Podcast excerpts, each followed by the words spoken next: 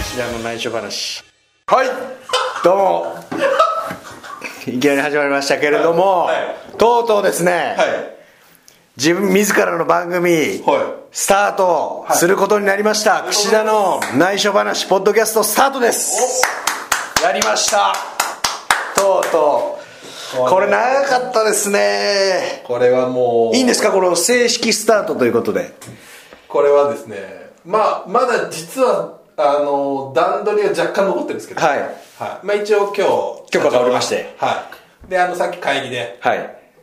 いいぞともう30分15分前ですよね、はいそれそうですでそれであの、まあ、たまたま今日櫛田選手いたんで、はいはいさっき言うあの会長が一応あ会長社長がね、あのーコートで言ってくれたこと一応本人を連れて確認して始めますよと、本おそれは何て言ってたんですか当にまあ、それで会社一個社長指令としてはまあやるのであればこうねお題がほお題目というかなぜやるのか、うんうんうんそれは欲しいと、うまんうんうんあそれはやっぱりそれはもうジュニア向上ですよ地位向上まさにねそういうふうにうんテル社長がっ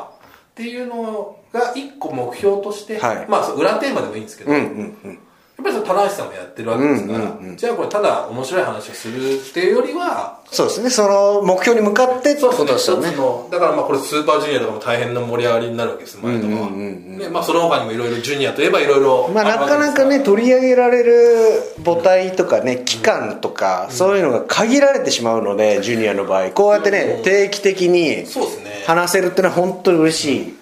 でも確かにジュニア新日本ジュニアに特化したメディアっていうのはないです史よ上初です本当ねにはこれはありがとうございます本当に、は改めてじゃあいこれは自己紹介しましょうか、はいお願いしますえー、っとですね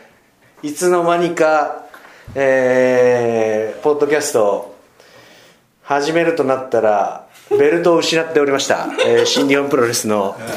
現在タイトルなし櫛田ですよろしくお願いしますはいで今日の聞き手はマシモが新日本プロレス、はい、務めさせていただきますという感じですけどもこれですいねやー来ましたねクいよいよ始まりましたこれいよいよ紆はい余曲折があってですね、はいこのポッドキャストもありました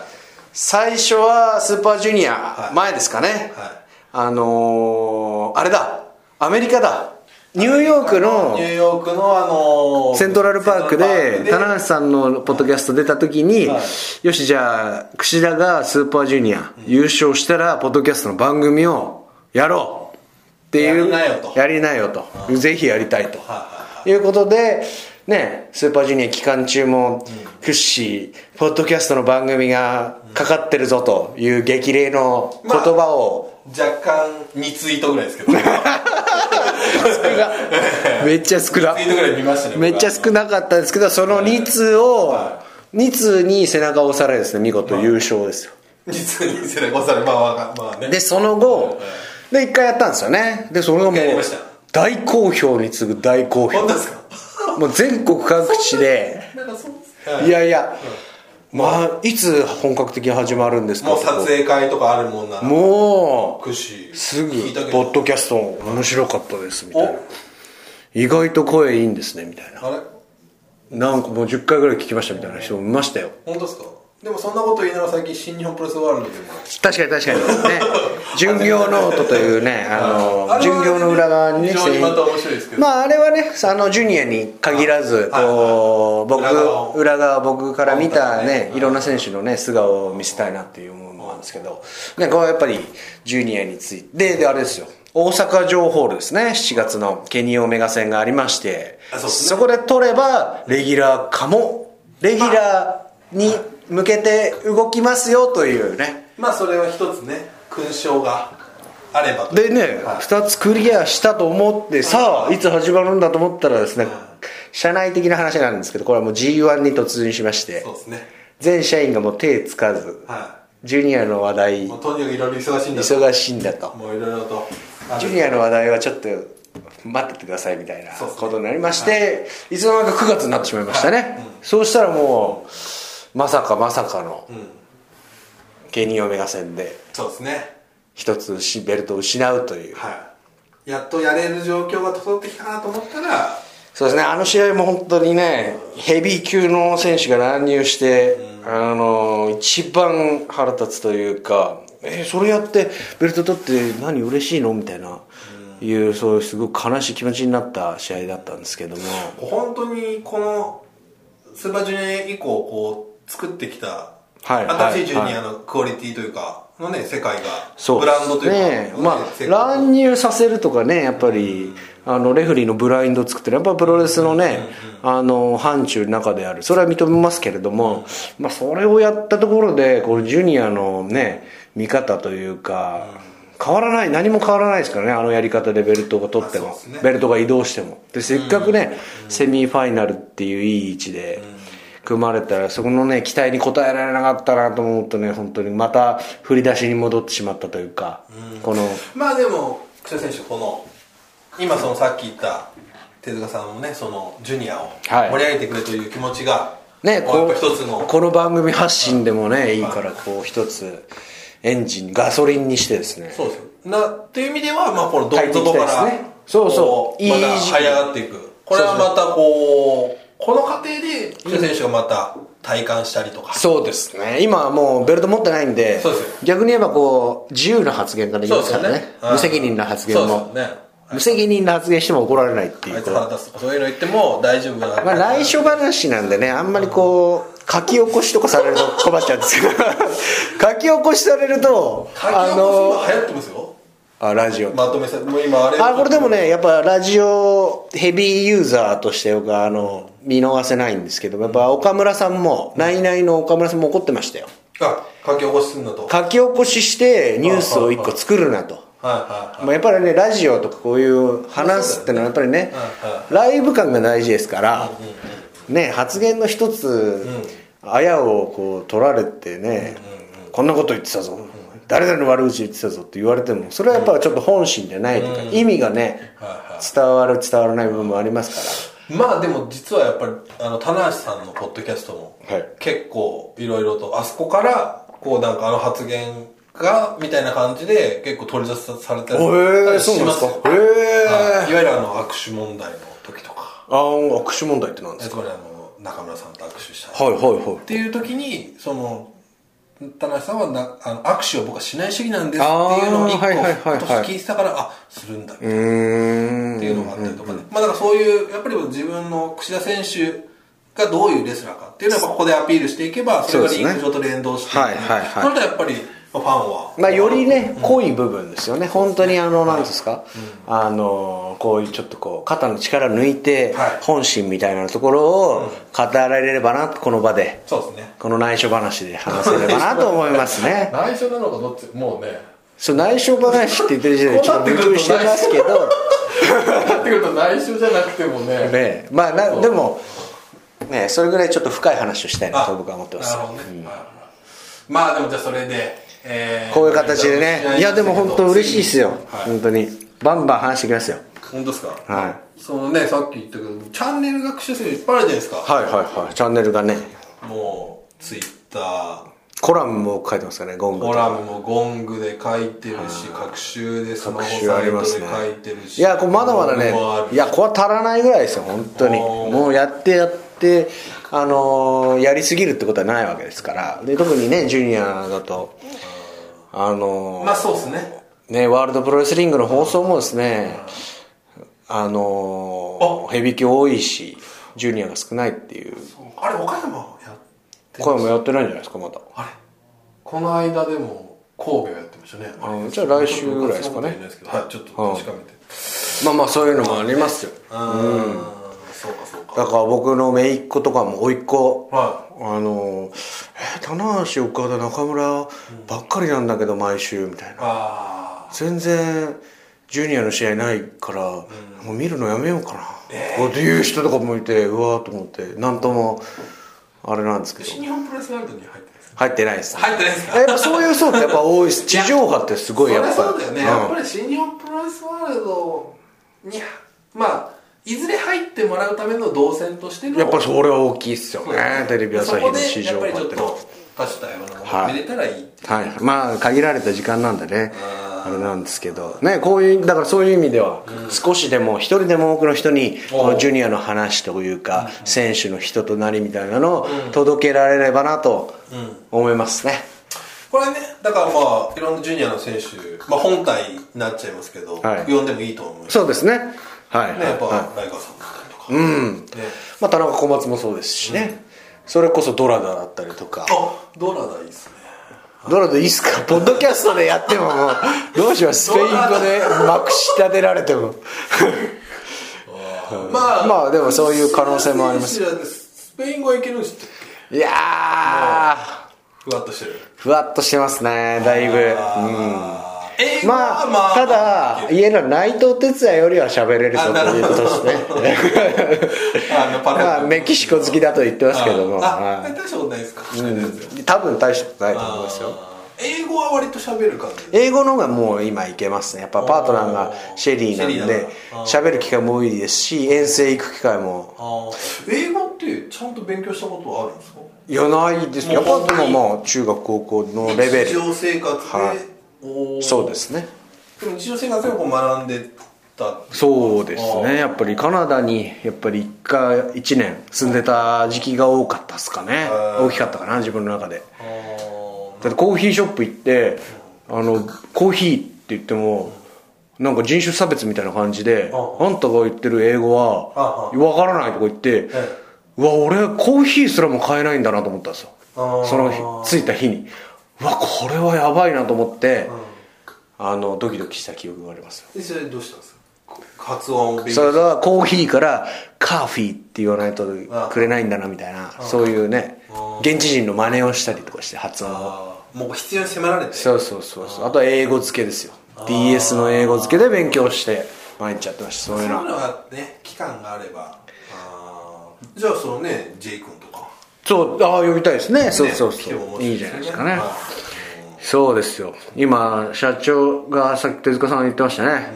ジュニアをなんですか両国にうんできるぐらいのぐらいのっていうねそれポッドキャストこのポッドキャストの使命でもそうですね今授かりましたんで、ぜひ、まあそうですねまあでも始まってしまえばっていうね 始まってしまえば何言ってもこっちの方だとまあ来週話ですからね、ままああまあまあ、あんまりねあてあのー手塚さんとかね会社がこ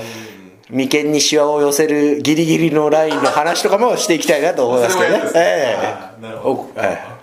まあでもそういう意味で言うと直近で言うとえはいはいイギリス行ってきましたねイギリスにですね昨日帰国したらーはい、昨日ですあー時差分けありますね今回はしかも結構多かったですね選手ね選手多かったですね、えー天山さん小島さん、 えーライガーさん僕棚橋さんで内藤哲也もいああそうですねあと、まあ、行動は本当別だったんですけど内藤哲也とあとまあ慶応チームは慶応もいるいましたねあは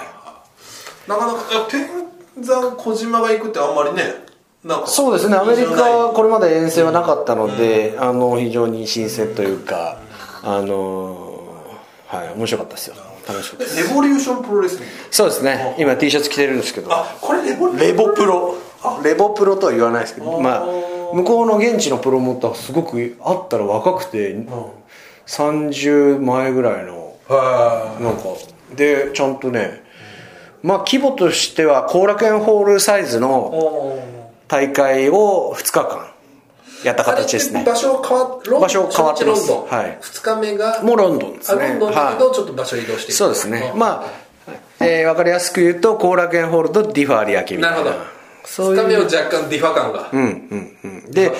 1日目のやっぱ後楽園ホールに値するヨークホールっていう会場はちょっと古びた感じなんですけれどもあの盛り上がりやすいというか格闘技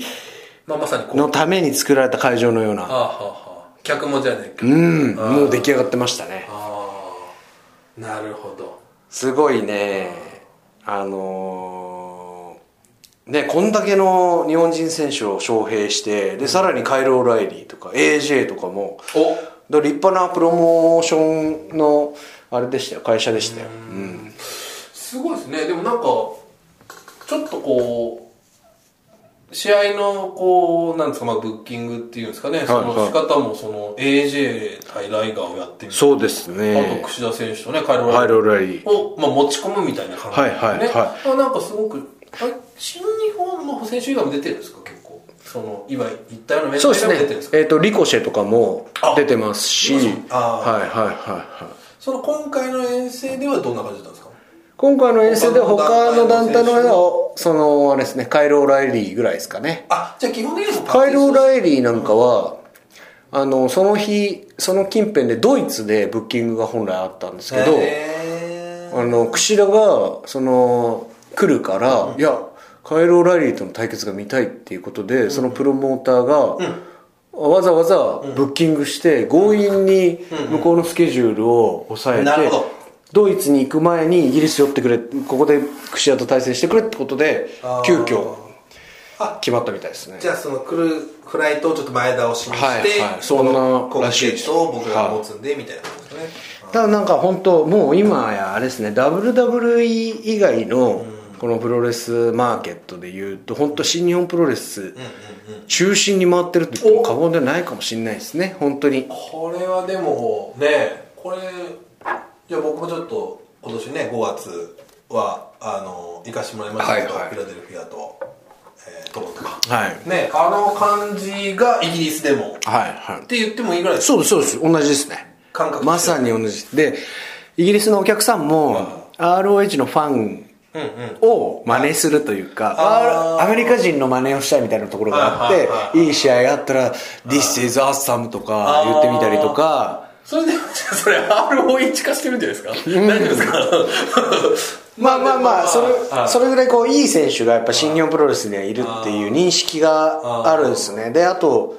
あのーやっぱ日本人なんでプレミア感があるみたいで、あよりねそうそあうーう海を渡ってしか見れない日本人が特別参戦ですねやっぱり1年でいうと1回2回の話ですからまあ日本でいう1年に1回ファンタスティックアマンでやるような、そうですねそうそうそうそい感じのれは分かりやすいですプレミねア工業が見れるよみたいなが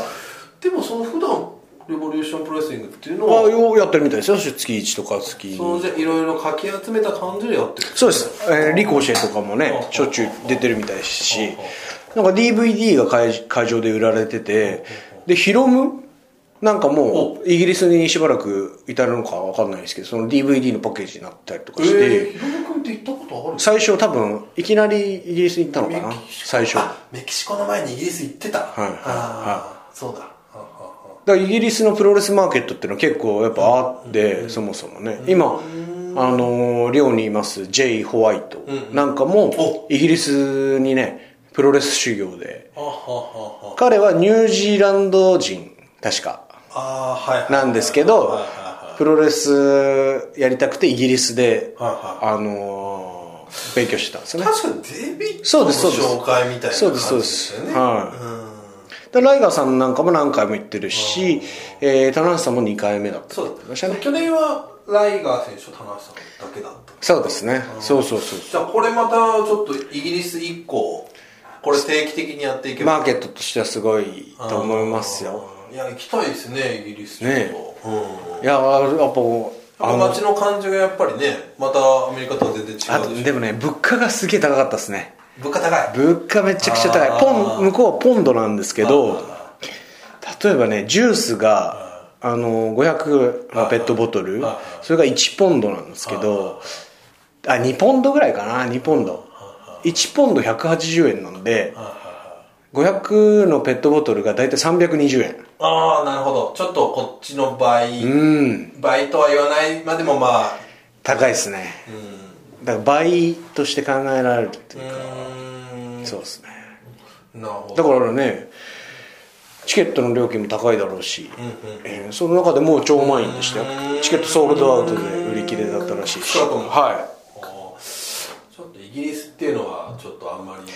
まだこうちょっと少し新日本としてもちょっと探り探りのところは多分会社的いにそうですねまあだるような感じがするんですよねまだ今年は多分種まく時期なんで、ええええまた来年再来年とねあのーこれ規模を拡大していきそうな気がしますねうーん面白いですねまたちょっとまあイギリスはとにかくねそうですねそのやっぱ試合はやっぱオライリーと試合したんですけど、あのまあスーパージュニアがよ良すぎたのかわかんないですけど、こうロンドンでもやりたいって言われて実現してでね、負けちゃったんですけど、あの内容は非常にお納得いくあのうん負けたけどちょっとこうすがすがしいというかなかなかこういう気持ちにはならないんですけどあ何回でもやりたいというかあ日本ロンドンでやったから次はアメリカでやりたいなとそういうぐらい彼とはね本当にもう体ボロボロになるんですけどやってて充実感がありましたねちょっとでもこうちょっと大事にしたいですねあんまり大事にしたいですすごいそのだからこう各地でやるっていうのはいいと思うんですよ、うんうんでこうまた巡ってきて、また東京でやるとか、日本うんうんうんまあ、大阪でやるとか、それぐらいねこうねレベルが上がっていけますね彼とすごいいやー本当に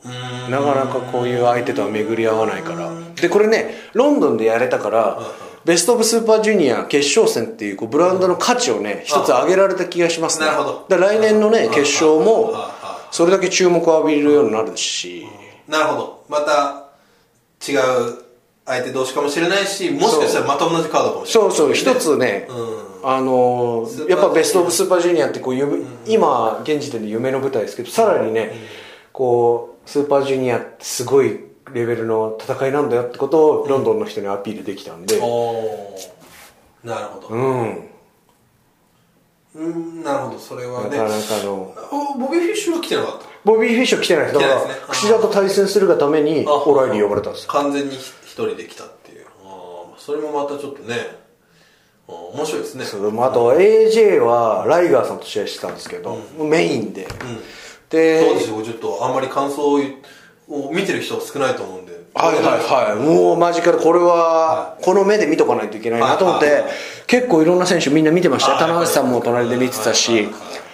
かなりねあのレアな、あのー光景が繰り広げられたと AG はこのレボリューションプロのヘビー級のタイトルをベルト持ってましてあなるほどそれかけたんですかそれをですね当初はかかってなかったんですけどはあのーリング上で1対1になった時にちょっとマイクよこせっつってい俺はこうリスペクトしてるからいこの試合にこのベルトをかけたいっつってほうほうお客さんに「いいか?」っつってうわーっと盛り上がはってで急遽それがタイトルマッチだったんですねいやー AJ ライが僕見たかったし逆に言うと日本で最初やりたかったなっていうのがありますよねあそうですかうーんうん試合自体の感想はどうでしいやーもうなんていうんですかね一個一個が本当にこうあのー、なんて言えばいいんだろうななんかこうプロレスの教科書を見てるような、あのー、た AJ ってこう技が的確じゃないですか、はいはいはいそうですノねノーミスですよね、はい基本的にねでやっぱりお客さんもライガーコールで「あーそうだライガー頑張れ頑張れ」っていなうるほどね雰囲気でですねああのなんかこう崇高なものに見えましたねよりこうリングあーリング自体がこう2人が戦ってる映画ねすごくこうレベルの高いものにえー見えーましたね相当なドリームマッチですもんねそうですねやっぱこう日本だけじゃないですよねこの注目度で言ったらライガーさんも控えつ帰ってきて「いやー」とか頭抱えながらやられたはいやられたあー結構あの勝負あのダメージがあったんですけど「いやー AJ はすごい」って言ってましたねああそうなんだ AJ, AJ ってその体格は、はまああんまりつかまれることはないですけどまあほぼジュニアと言っていいぐらいの人じゃないですかあの人だから僕自身も AJ とまだ肌を合わせたことがないのであーこの遠征でちょっとこう今ねあのチャンピオンだからあのむずはあの楽な発言しますけどあの AJ ともやりたいなと思あっていいんじゃないですか、AJ 海外での時代いいですねぜ AJ オライリーともやりたいし AJ とも今ねだから対戦した相手いましたできましたねこのだからライガーさんがそれだけねなんかこう関心というかこう感服してたんですねだからそれ見てうわあ俺もこう手を合わせてみたいなっていう AJ 選手は今ほとんどのヘビーのトップと当たってやりましたかねうんだけどそういう意味ではジュニアとは多分あんまり当たってないですもんねそうですねやっぱ ROH とか行くともう階級は関係ないので関係ないからね、はうんいゆまあ、日本でっていうよりはアメリカでこう可能性はあるのかもしれないですね僕と AJ はそれがちょっとやっぱりこうなんかアナザーワールドみたいな感じがしますよね、その ROH とかイギリスで言うとちょっとできないことはできちゃうはいはいはいそだから前回はその中村慎介対リコシェだったりとか中村慎介対岡田和親がブッキングされてたのがキャンセルになったんですけどそういう海外のちょっとまねカードみたいなうん海外の待ったそういう可能性に満ちてますそうだそれであの今ノアに上がってるあの選手と中村さんやったんだよねあの誰ですかえーっと結構体細いんだっけかノモに出ている選えっ、手とそれこそあれイギリスの人じゃないかな私だっえけ名前はですよああはいはいはいははいちょすいません ここちょっと言えなかったですねいいましたねあの元 TNA の人ですねむノアに上がってたのはほんのいや今も上がってるあのいや上がってないですよいやいや小川選手とかタッグ組んでああザック・セイバージュニアですセイバかージュニアとあやった中村がやったへーこれはね僕なんかで見たんですけどいいああザック・セイバージュニアもいい選手ですよねですねイギリスの選手ですもんね、あとね現地にいたねオスプレイっていう選手がいたんですけど大丈夫知らないですか知らないですこれイギリスのイブシコータですおこれはしかも若いオスプレイオスプレイおおこれ一部あのマニア関係者の中ではちょっとやばいあの今後来るんじゃないかみたいなちょっとまだまだ、えーまだまだねまだ荒削りというか、はい、身体能力だけに頼俺じゃあ頼ってる部分はありますけれどもと来年のねうん可能性としてはあれもしかしたらスーパージュニアとかだから海外ね新日本プロレスが行くとやっなぱるほどお俺を見てくれみたいはいはないチャンスにはいはいはいチャンス振り込み的なそうですねはいはいはい使ってくれ日本行きたいみたいはいはないジャパニーズドリームはいはい転がってませんかはいみたいはいなはやっぱ飢えた人がいっぱいいるのでなるほど、んまあ、そういうのをね見つけそうですねてもらったら面白いただ今年のあのマイケル・エルガとかまさにもうそうですね遠征の成果そう ですねまあ櫛田と対戦すればいい試合できるから櫛田と対戦させてくれみたいななんかよくわかんないですね なんかまああのスリーウェイ内藤哲也櫛田もう一人現地のなんとその人のあのねそれ初日ですか2日目ですねあ2日目あ初日はあれだもんねあのピンクのタイツをショートタイツを履いてああのここにワンポイントでカービィあカービあィかわいいカービィのマスコットが描かれた星のカービィですか多分そうああそうですね似てるで多分ねリングネームもカービィっていうんですかねあで見てくれでもハゲのあハゲあのつつるつるしたスーツつるつるしたおじさんなんですけどで特に別に特にあのあのこれといった特色ないんですけれどもあのなぜかカービィ推しでああのあそう大丈夫試そ合の選できた手んですかの内藤哲也特殊だ といや内藤哲也はあのうろうろして特に試合参加してこなかったんですけ どまあそういうおおカービィ逆の意味で印象に残ったですカービィなるほどそういう選手とかねいましたようんいろんな選手いましちょたっとねイギリスもまあ今年はね相当いろいろ行ってんじゃないですか相相当行きましたね台湾も行くしこの後この後台湾来月あの台湾は僕もちょっと行かせていただああそうですか、うんただやっぱりねあれですよもう本当はプロレス専業でやってる選手ってぶっちゃけいないんですよやっぱり要するにその各地方にとそうですね、はいまあアメリカでも、まあ ROH はね、みんな、あの、トップの選手はみんな契約してますけど、ね、インディーやっぱ行くと、イギリスはやっぱりインディーですね、まだまだね。きっと平日仕事してるし、ただ、プロレスで飯を食っていきたいっていう、こう、ハングリー精神はものすごいものがあるのでなるほ、どやっぱり、その人たちからしてみれば、やっぱ新日本のリングは、もう、夢のような、うんそこの人たちと仕事がしたい、戦いたいっていう人たちばっかりですね。だから、勉強になる部分が多多いですよ。そのハングリー選手ですよね、あーそういう意味で言うとなんかあれですよね最近その外国人のヤングライン多いじゃないですか新日本ああ、そうですね。 ジュース、ジュースロビンソンジュースロビンソンもなんかね今はいそんな感じだしはい、寮になね、んかすごくすごい、国どんどんあ際れです色豊か。よねうんうんまあ、それだけ本当に注目を浴びてるん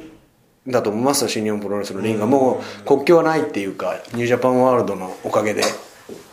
これやっぱイギリスでも新日本プロレスワールド見てるああ、もうみんな見てましたね。やっぱもう、ああもうだってすごいですよもう、んねえ櫛田コールだし、じゃあもう大体大あれを体抑えてるってこそうとそうねでスーパージュニアの決勝も見てるしはあはあはあはあ見てるしすごいですよ本当に僕がこうねえ木村ロックですかホバーボードロック入る体勢こうまだクラッチ切れてないのにもうわーお会場がもうななんならその辺の地方よりもいいあのひっくり返るような 本当にどうあですかのスーパージュニアで見た光景だっていうあマニアがじゃあ集まってるんですうねんすごいあー熱がありますよやっぱり海外はなるほどなまあでもねあのーいろいろイギリス遠征ありましたけどもうその模様もあのー映像でしっかり残してきましたからあのホテルがね今回あれホテルがしょっぱいみたいなホテルがしょっぱかったりしましたけど もまあそういうのもね旅の醍醐味なあんですよ、うん、ーホテルだってのなんか何年前かの遠征は良かったらしいですよライガーさんとあそう俺かあでも棚橋さんとライガーさんも同じ部屋に田させ中らされんたと大河さんかの道相部屋だったってただ立地は良かったとかそういうのもあ立地がね本当に空港の周りで何にもなくて1時間かかって出るみたいな感じだよそうですねもうだから死に物狂いでもうダウンタウンに行くみたいなななんで出るんですかそれやっぱ地下鉄とか乗り継いでですねそれ相当遠いですよね結構日本で言ったらもう成田だと思います成田と東京みたいなさあだけでど新宿行きたいんだみたいなそうそうそう新宿秋葉原行きたいのに成田空港の周りに泊まらされたって感じですねこれは遠いねまあまあまあでもねすごい頑張ってますよあの向こうのプロモーターがすごいねこんだけそうですだから今回はあのースタッフが同行してないんで、はいおそらく一番詳細が分かるのは櫛田の巡業ロード巡業のそのあの今シノプリさんとやってるコンテンツが一そうですね番こうぜひぜひ見てみ空気感が見てみてくださいえー空気感ねねだから本当はちょっと僕らもね行ってっていうのをやりたいところですけどなかなかまあでもねやっぱりうちの工業じゃないんでねそうですねんこう海外遠征って結構まあ僕だけかもしれないんですけど、次につながるように僕はまた行きたいから、もうそれだけやっぱこうベストというか、120%自分の力出してそういう意味ではやらしてこれはもうあれですよ、まあまあプロとしてはね棚橋中村岡田ライガーのこの、うんどこにこう突破口があるかと日本だとねまだちょっとこう見つからないですけどまあでもジュニアのね今ちょっとね上がってきてるけれども海外でもねあの確実にこう期待感を感じますよ櫛田にいやだって今 ROH なんて櫛田選手相当上の方に名前が上がそるうんでじすゃないかよだってあれですよはっきり言って5月行ったじゃないですかああでその後8月行きましたで8月棚橋さん入ってなかったですね そんな話するはいでそうこれ7月の地方の食事会で一緒になった時に「あれ田中さん ROH 落選組ですか?」って言ったらえ田中さんですよ櫛田が選手それはちょっ「とえ言っちゃいけないことじゃないですかなんだって本当のことじゃないですかう」で田中さん があの田中さんがですようすげえ武器になってん「クッシー違うよ俺 DDT 入ってるから DDT からオファー来てるからだからいけなかったんだよ」とか言って すげえ武器になったのを言う感じた感じて、いや、田中さん、そこまで武器にならなくてくださいよ。まあまあ一応ギャグだったけどそうそう、ギャグのつもりで、まあそうだよね言ったんですけど、すごいやっぱ武器になる。でもそれぐらい、みんやっなぱ、海外遠征のチケットって限られてますから、日本人選手。いやだからあの一回一回が勝負だと思って僕は今年ね後藤選手直訴していったりしたじゃないですかあはいはいあれなんかもういやだからやっぱりそういうこうなんかプロレスラーってやっぱりいろ身一つであの海外いろんなとこ行って、旅まあ旅じゃないですかそうですねして戦ってっていう職業だから、はいやっぱりこう燃えてくるんじゃないですかやっぱみやりたいっていう気持ちがまあそうかもしれないですね。うんええまあ本当一戦一戦勝負ですからね。やっぱ新日本プロレスっていう、後ろに、櫛田の後ろにどっか見ながらも、ねえ、今回は来たけど、次はない、そうそういうのは横一線、勝負は見ない、同じ土俵に立ってますから、やっぱいくら会社に守られてるとはいえ、まあそこそこの試合だったら、あ、別にいいや、まあそれももう勝負ですよねはい、勝負です。まあそこを認識してるのは分かんないですけど、こんなにガツガツしてるのは僕だけかもしれないで すけど。だからね得意のガツガツ感。でより海外とガツガツ感出ますよね出ます、出ます、出ます、これは。これはね、やっぱりね、ガツガツしてなかったら置いてかれるというか、もう呼ばれないですからね。だからやっぱり他の選手なんで櫛田選手あんなガツガツしてんだと思ってる人もいるかもしれない、うん、かもしれないですけどね。まあそこは本当に気づでもなんか気づきですスよ。ーッとその場所をもう譲らないぞっていう感じいでやす田中さんこれたまにパウチさんとかねやっぱこう これオーマイはやっぱり世界にやっぱあれはあれで面白いし、まあまあ行ってみて辛さを感じますよどうぞ行ってみてくだ さいってどうぞ勝負してくださいですよまあまあねあまあそれぐらい自信ありますーうん、まあなんですあと櫛田選手行くとあのすごくあの入入管とかスムーズってやるんですよね飛通訳してあげられるそうです僕もすごい助かってそれはあります僕も泣きそうなことでこれこうすればいいですよじゃ捕まってた人あにあそうそうそ そううそうそうそうもうそう意そ外れとはありますそうそうそう意外と堂々としてないとっていうねはったりでもいいから堂々としてるってのはやっぱ海外でもなるほど重要ですよねいや俺もスーパースターだけどみたいな新日本の看まあ、あ板なたも一回カナダで捕まったっていう捕まったんです話を聞きましたけど選手お前もう「You are ジール」って言われたことあってお前はもう有罪だってうわえあ D 「 D You are ジール」ジールって言うんだ有罪ってギルティいや、ギルティだ。ギルティ要はギルティって言われて。そうそうそう。要は怖えギルティお前もう有罪だから牢屋だって言われて、脅されて。それをちょっと説明すると、はいアメリカからカナダに行くとき移動にす、るときにビザが持ってなかったのそうですそね。の時は、はい。いそしたらで普通に観光で入ろうとしたら、あのえっとパックをいろいろ開けられたらそう試そうそう合道具がいっぱいそ入うってそう。今は持ってますよ。今はちゃん今持ってますよ大丈夫ですよはと、い新日本プロレスが発行したわけじゃありません。これは、いにしえのは、いインディー、僕が修行時代だった話です。はいこれは。止められてですね。だけど、いや、俺プロレスラーじゃないよ、みたいな話をしてたら、中からコスチュームと、あの、ポートレートみたいなの出てきちゃ って。サインするやつええそうそうそうそうそう。言い訳がつかなくなって。でもまあ、なんとか。僕が一番好きなのはそこの人があのグーグルでググり出し そうそうそうそう。口だって入れちゃって。口だってググり出しそうそう。ポスター載ってた。いや、あれはね、本当殺されるかと思いましたそ。れ何時間ぐらい使ってたんですか3時間ぐらいですかね。で、半日に1本しか出ないバスが行っちゃったんですよ。だからもう、翌日帰る予定だったんですけど、あ、もう飛行機乗れないかもしれないみたいな。あそれは帰りだったの帰りです帰りですもう一日だけしかいないもう飛行機のチケットもあるんだよっつって保釈されたんですおえごめんなさいアメリカからカナダに入る時じゃないんだそうですそうですそうです入る時そうですでカナダから帰るはずだっそうですたあなるほどで別にカナダで何にもしないよってあはあ試合とかしないのにうんで本当しないはずだったのしないしだけど職業聞かれた時にあ「お前何してんの?」って言ったら「いや ー学生です」みたいなこと言っていやプロレスラーって言うとねなかなかなるほど「えじゃあ試合するのか?」とかって言われるかもしれないあかそう俺もそうら思ってたアメリカからカナダで試合するときには捕まったんじゃなくて帰るだけただ帰るときそうそうそうにカナダ経由で帰るからアメリカだからややこしいしいことになるから、もうここは穏便に学生ですって言っといて、うんって思ったんですけど、お前なんだこの試合着は、つって。いや、試合しない。いや、実はちょっとプロレスラーなんですって言ったら、お前、俺に入管管理局の人間に嘘ついたら、お前有罪だから。はい、牢屋行きだよ。嘘。いや、試合しないんですよって言っても、いや、違う。お前は今嘘ついたっつって。超怖かったです。まあまあ、そんな経験もありつつね。怖い まあ、海外ねいろいろなことがあるってことですよ生半可な気持ちではいけないです本当になるほどマジでまあそれもあるからねまあそういうね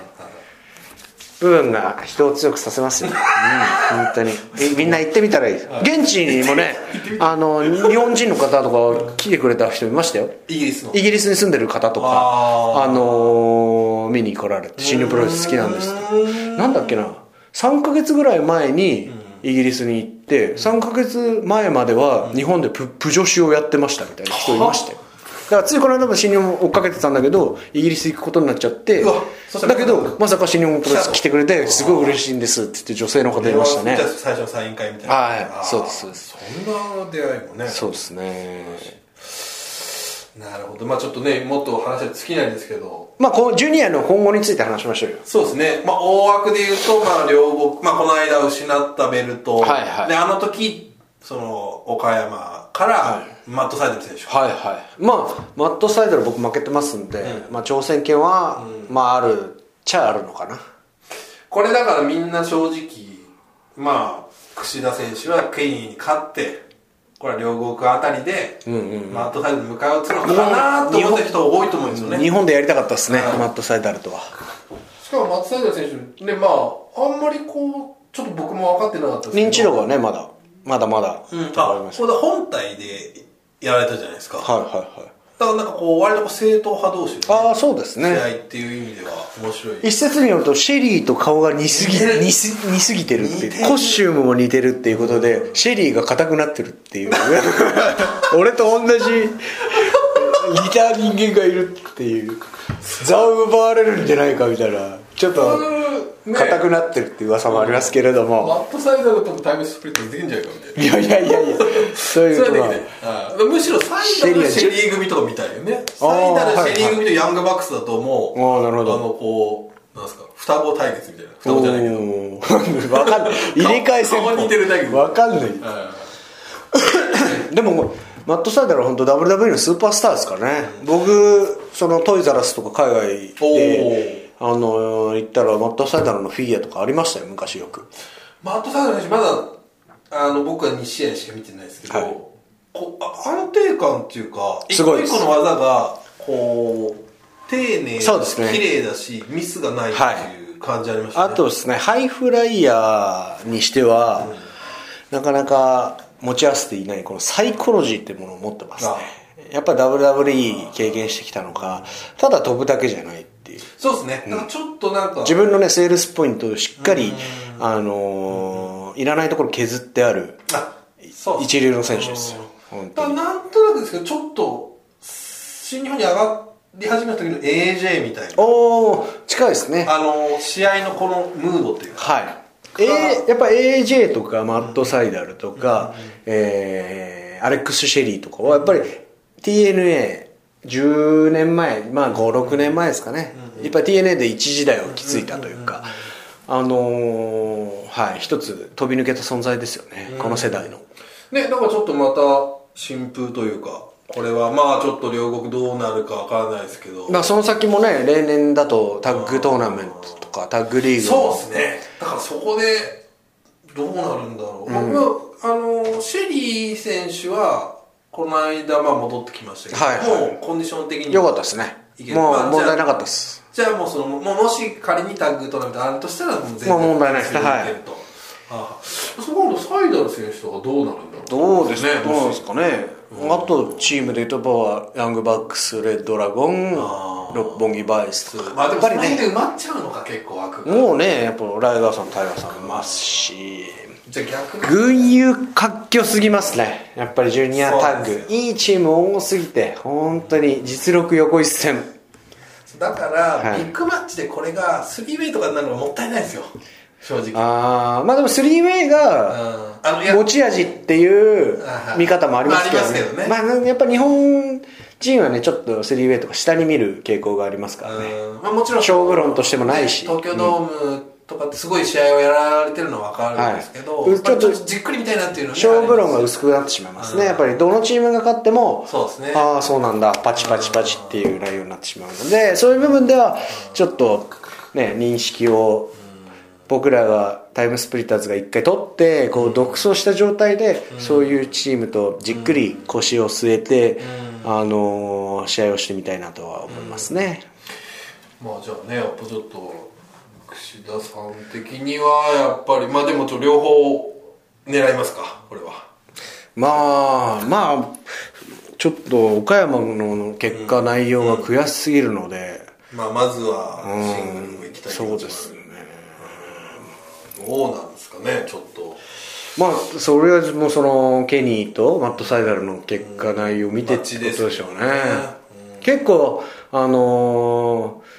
あれでしょうね両国っていう会場クラスも考慮すると結構マット・サイダルからすると結構こうプレッシャーのかかるシチュエーションかもしれないですねしかもこうね東京新日本の東京は初めてで、いきなりビッグマッチなかなかちょっとねそっか後楽園とか前そ哨う戦そうそうタッグマッチもないあーなるほどこんな感じなんだみたいうな、んうんうんうん難しいかもしれないですねねただねただもうやっぱ世界中を渡り歩いたスーパースターなんで本当にあの最後のシューティングスターですかそうまあうん前はエアスんえエアボーンエアボーンで、まあ、ちょっと今名前は新日本的には変えるのかな変えるんですかね変えるみたいあれもすんごい安定しますよねすごいももうちょっとあれこうグラッとはなんかちょっとうないですね失敗したことないんじゃないですかねうん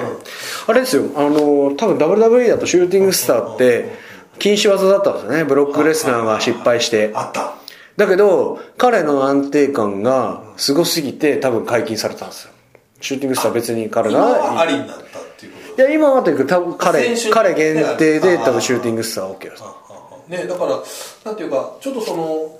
こう技でうおーっていうよりは本当にこうおななんですかねこう本当に一個一個の完成度高いそうですね比べられるけどリコシェとは違うタ違いますイよタイプですねうん、今ちもうあと先関係ねえみたいな感じでもうハイフライヤぶっ飛ーぶで人すじゃねない、はいこれもまた面白いですよねサイドル選そうですねこうじっくり見てほしいですねこうただ飛ぶだけ目当てじゃなくて手これは今後ねどういうちょっと契約になるかわかんないですけどそうですね存在感をこうじっくり腰を据えてマット・サイダルが出してきたらね僕としても面白いなというか強力なライバルになるなって思いあまとすまあリコシェはもう来ないのかとかねんうんちょっと気になりますよねなんか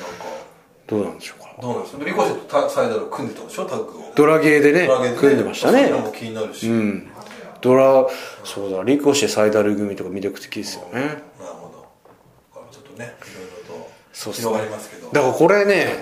スーパージュニアやばいですね来年の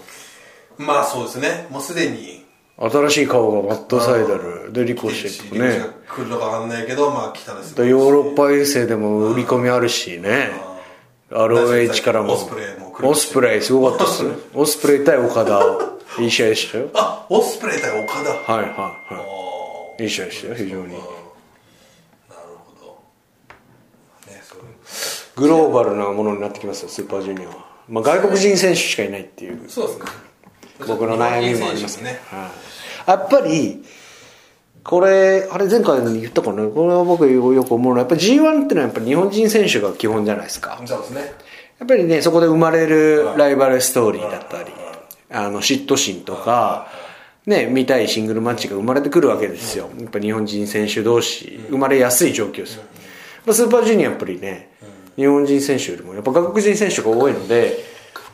やこの内容で見せるしかないというか、そういうこう、なんていうんですかね、人間のこの感情のギスギスしたのってのはやっぱりこう、ね、分かりにくいですよね。外国人選手同士ーだだとからやっぱ新日本プロレス今あれですよね田口さんがああいうふうになってしまったんであれはもちろん僕大好きですよだけど緑み緑の変なおじさんになってしまったので もう何もしなくてもいいぐらいの人になっちゃうじゃないで すかさっき言った何もしなくていいで何もするまでそうなんですか何もテーマがなく てももう要するに田口さんの世界を作れる人になっちゃったじゃないですか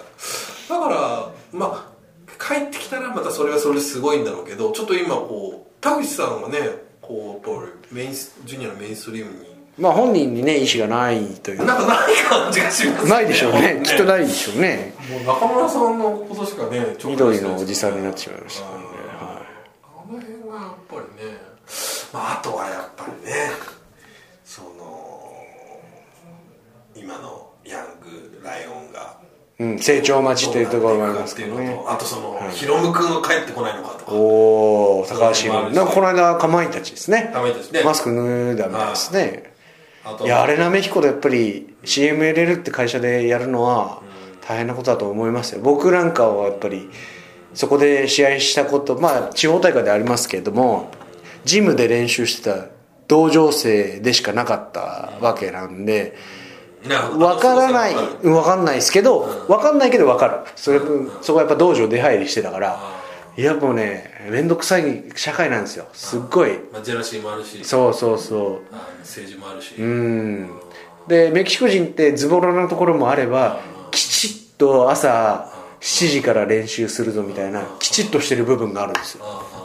集合時間適当に決めるくせに遅れたらめっちゃ言われるみたいなあそうなんだお前遅刻まだみたいなことをもう1年ぐらい言われるみたいなおあいつは練習サボってるみたいな1回サボっただけでとかそういうねメキシコっていうのは大変な国なんですよそこでねやっぱり苦労あそこまでね上り詰めたんすごいですねもうそ上り詰めたのかどうかわかんないですけほどら、ねまあまあまあまあだからヒロム君もいるしあと今ねノアに行ってますけどデスペラードもおおえだからねまだその辺が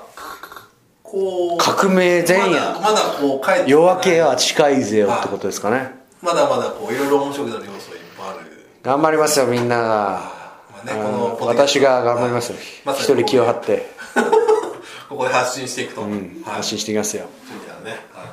大丈夫ですか内緒話的な部分はあんまりないような気がしますけどあそうですか内緒まあまあまあ確かに確かにまあ内緒話したじゃないですか棚橋さ んが棚橋さんが硬くなったっていう俺それちょっと使わない方がなんなんいや大丈夫ですえなんでなんでなんでなんでなんでダメなんですかそうですかあわかりましたですかね。まあそういう感じですかね、今回は大体。そうですねだからもうこのあのー内緒話が月1でやるのか月2でやるのかそうですね。まあだからやっぱりよく、田中さんとかもあれなんですけど、まあ、まあそう特に決めなくていいってことですよやりましょうっていう時に、はそうですね。で、あとは、まあじゃあなるべくね、多めの更新でいきましょうよ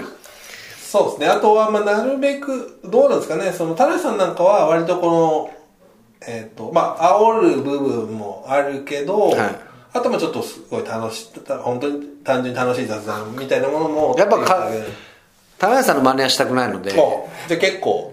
ガツッと、ここでは。どうしましょうかねだから違う色出しましょうようんまあでも、マシモさんがいいんですか相手役でっていうのを自分で言ってましたけどこれはだからちょっと来週よしじゃああたり変わるかもしれオーディションしましょうオーディシ ョンまた面倒くさいこと出てない。るめんどくさいな。オーディションしましょうオーディションはいいやだからやっぱりねその一応これ会社のはい発信の部分なんで、喋り相手ってのをねだから結局一人で喋るのもなそうですねだから結局編集する人間が必要になってくるんですよねなるほど要するにオフィシャルで出すもんですからはいはいはい藤井選手はいだからそのお目付け役が必要なんでどの道僕の耳を通ることになるんですけど一回だけど相手をねそうですねやっぱりそこはある程度組んでもらえる人じゃないじゃあちょっとツイッターで「あのハッシュタグ櫛田内緒話」でパートナーは誰がいいのかっていうなるほど探りを入れましょう、なるほどねああ、誰がいいですかっていうねもしくは一人櫛田一人のし一人喋るただ、クッシー選手は結構、まあ、こうやってくれってできる人じゃないですか。はい進行もできる人じゃないですか。はだからまあ、だからなんか櫛田選手と、もしくは例えば、わかんないけど、ゲスト。ゲストみたいな感じでもいいかもしれあない。いいですよ、うんそれででもねまあ、上がってきたら、僕がホスト役でねそうですよね。うん。それもいいかもしれないですね。わかりましたねあ毎回交代でね交代で、雑談をってすいるうとそうのですだねったら、まあ、ありかもしれないですね。じゃあそうですね毎回毎回じゃあお題を出しましょうよこのポッドキャスト終わりでグイグイ来るね。いいじゃないですか企画が浮かぶってことはいいことですだからこうややる気がっすごいですてね投げかけてえそれをまたあ次のお題次のあそのそれを見ながあまあらそう次話せますんでそう宿題をねじじゃあゃあハッシュタグどうしますあの棚橋選手は棚本なんですけどくくしどうしますか94内緒でいいですくし内緒内はい緒とえーハッシュタグ94のカタカナで内緒これでハッシュタグでいきましょはう、うん、いこれで今後ちょっとそうですね岸田のパートナ向ーこうを張ってどんどんやっていくとまあ負けま せんよ負けませんなぜなかんえ なぜかなんでそんなぜか敵意を敵意をむき出しにしてるねこれえー僕はまあ棚棚橋さんのあれでもある書き起こしはあまりな しで掛け越しはやめてくださまいあいいっすけどねいいっす全然いいっすよね何でも好きにやってくださいまあまあ大体こんな感じですかね今回はそうですね、はもうあとはもう新日本プロレスはもうね両国と大阪と、そうですね、まあ、最後ちょっでとだけ12月はタッグリーグになりますかねワールドタッグリーグ発表されてますもんね愛知県でそうっすねあ違うわ仙台だ今年はそうですねだからその前のシリーズでまあ例年通りにそのジュニアタッグがあるのかないのかはまだわからないまあこのね冠もねタッグリーグ年末はワールドタッグリーグでついてるのにこっちはパワーストライクでってことになりましたここのれも辺もねちょ変っえとていかないと選手納得いかないんじゃないですかねえ納得いかないですよ本当はあーもっとせ認識を高めないとねやっぱね、秋はジュニアタッグトそうーですナねメントみたいなねあ昔はねディファ有明でジュニアタッグリーグみたいなのもやりましたけどねーで6人タッグとかね春春先 JCB とかでジュニアタッグトーナメントそれで僕新日本デビューしてますんであの2連戦そうですねあ2連戦でいや2連戦は違うワンマッチかワンマッチ攻ワン撃マッチトーナメントでそうそうそうあの時タマトンガとか初めてですよそうそう僕も初新日本プロレスであれ面白い興行でしたよね結構ハッス L, L 侍ハッスルに帰れって言われたんですけどハッスルその時点でないんですけど僕もう家なき子の状態でしたよあの時これは多分知ってる人は少ないと思いますけどあなたのチームは下道串田組だったそうそう下道なんと下組なんとあれじゃあケイボスだったんですかじゃあそうだからケイオス本みたいなのに櫛田って載ってましたよこの間パラパラって見たら あそういえば俺ケイオスだったなこれは多分ほぼ知らないんですよどうも知らない元ケイオスそうそうそうそう一日だけのケイオスがまあ田尻師匠の田尻さんから推薦でみたいな感じであーゲドさんにゲドとっていうそうだありましたねであそこからちょっとその時もあとジュニアタッグトーナメントとかリーグとか便利に使われがちっていう プロレス界のあ悪し悪しき習慣がありまいすろよんねな物語がねここで進も行するといううくさびを打ちましょう、うん任鎖を打ちましてください 今後任してください新日本プロレスジュニアはお本当にわかりましたみんなね今俺はヘビーだって言ったらヘビーになる自己申告制の時代ですから僕はこの時代に辛口ですねいや辛口じゃないですそう別に悪いことじゃないですだって ROH だって実際そうですからあー階級関係ないですよいいレスラーはいいレスラーなるほどいい試合するレスラーは次も呼ばれるっていう時代ですから僕あえてここに僕この時代に僕は新日本プロレスジュニアってものにこだわりを持ちたいなるほどあえてねみんなが言ってしまうのでいやだから僕は誇りを持でってきるよとだけどそうそうもちろんもちろんできますよだけど僕はこの小ささでプロレスラーになれたのでそこにこだわりを持ちたいなと、えーもうずっとこのジュニアだしヘビー級だって自分が言うことはきっとないない絶対ないしおーだからそう考えるとねそんなねみんな勝手にさインターコンション興味ないですかいや興味ありますよ興味あるけどこう立場としては立場というかね、まあそこをね僕のプロレスラーのこだわりとしては、あのジュニアとして戦っていくっていうことですよ負けませんよお誰にもこの小さい体でやっぱ戦っていかないといけないんですからなるほど世界中をねっていう気持ちで、はい新日本プロレス今後もねよろしくお願いしますジュニア含め、は最前線に、えー負けませんので新 日本新日本は棚橋岡田中村だけじゃないとお今ねポッドキャストも棚橋の時代じゃないとおいうことですなんかよもうちょっと反旗翻し気 味なそのバスの席が隣の席そうそうそうはいちょっとねそういうことで高橋さんの反応が僕は気になるっていうねああそうですかはいじゃあすいませんがということで、はい第1回櫛田の内緒話、はいいつ更新されるのかはいそうですね、わーわー言うとおります、はいお時間ですおさよなら